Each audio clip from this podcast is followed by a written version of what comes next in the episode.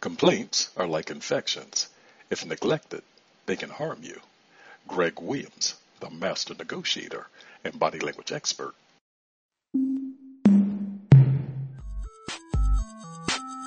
Welcome to Greg Williams, the master negotiator and body language experts podcast.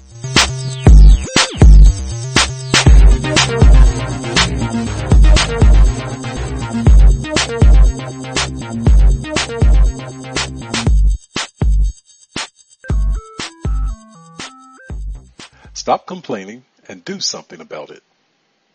Two friends were talking. One said to the other, I don't get enough sleep. I'm gaining weight. I sit at the computer too much. And I don't exercise like I used to. I wonder if that's why I'm putting on weight. I know all of that is bad for my health, but I must continue creating content.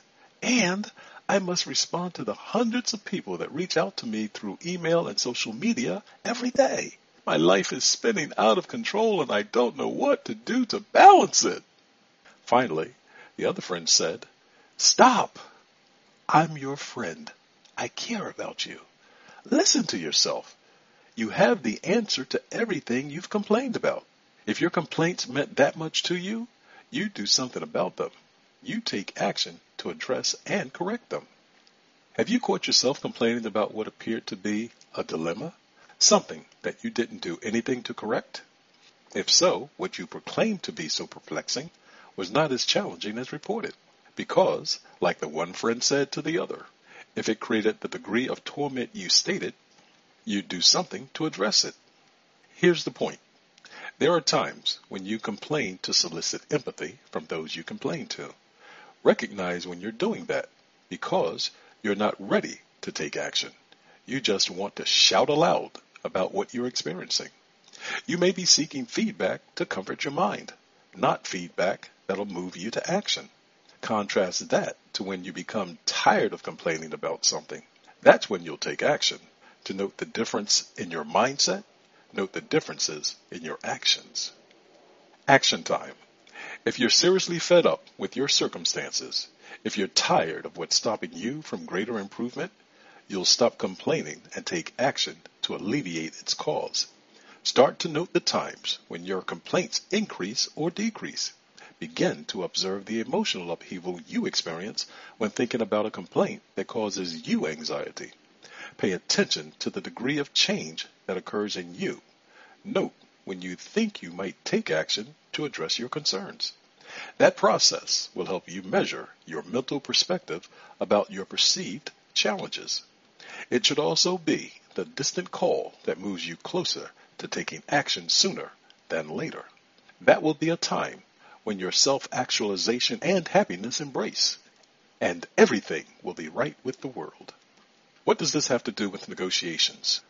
Most likely, you've complained about not negotiating efficiently. When it occurred, did you anguish about it? There are two possible reasons why you might not have negotiated better.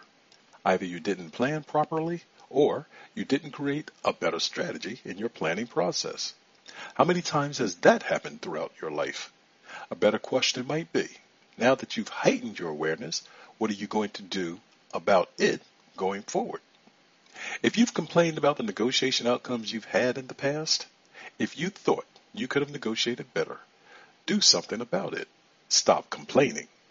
You don't have to learn more negotiation and reading body language strategies from me, but to assuage your own emotional state of mind, seek insights from someone that can teach you how to become a better negotiator.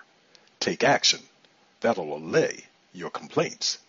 Remember, you're always negotiating. Thank you for listening to today's session of Greg Williams, the Master Negotiator and Body Language Experts podcast. If you'd like to leave a comment, please do so by sending us an email at greg, G-R-E-G, at the, T-H-E, master, M-A-S-T-E-R, negotiator, N-E-G-O-T-I-A-T-O-R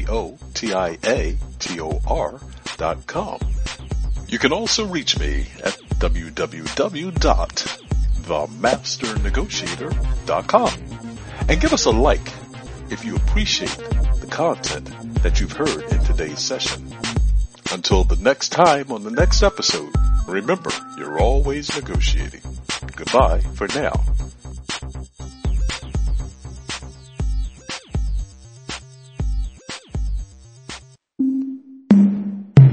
This podcast is a part of the C Suite Radio Network. For more top business podcasts, visit c-suiteradio.com.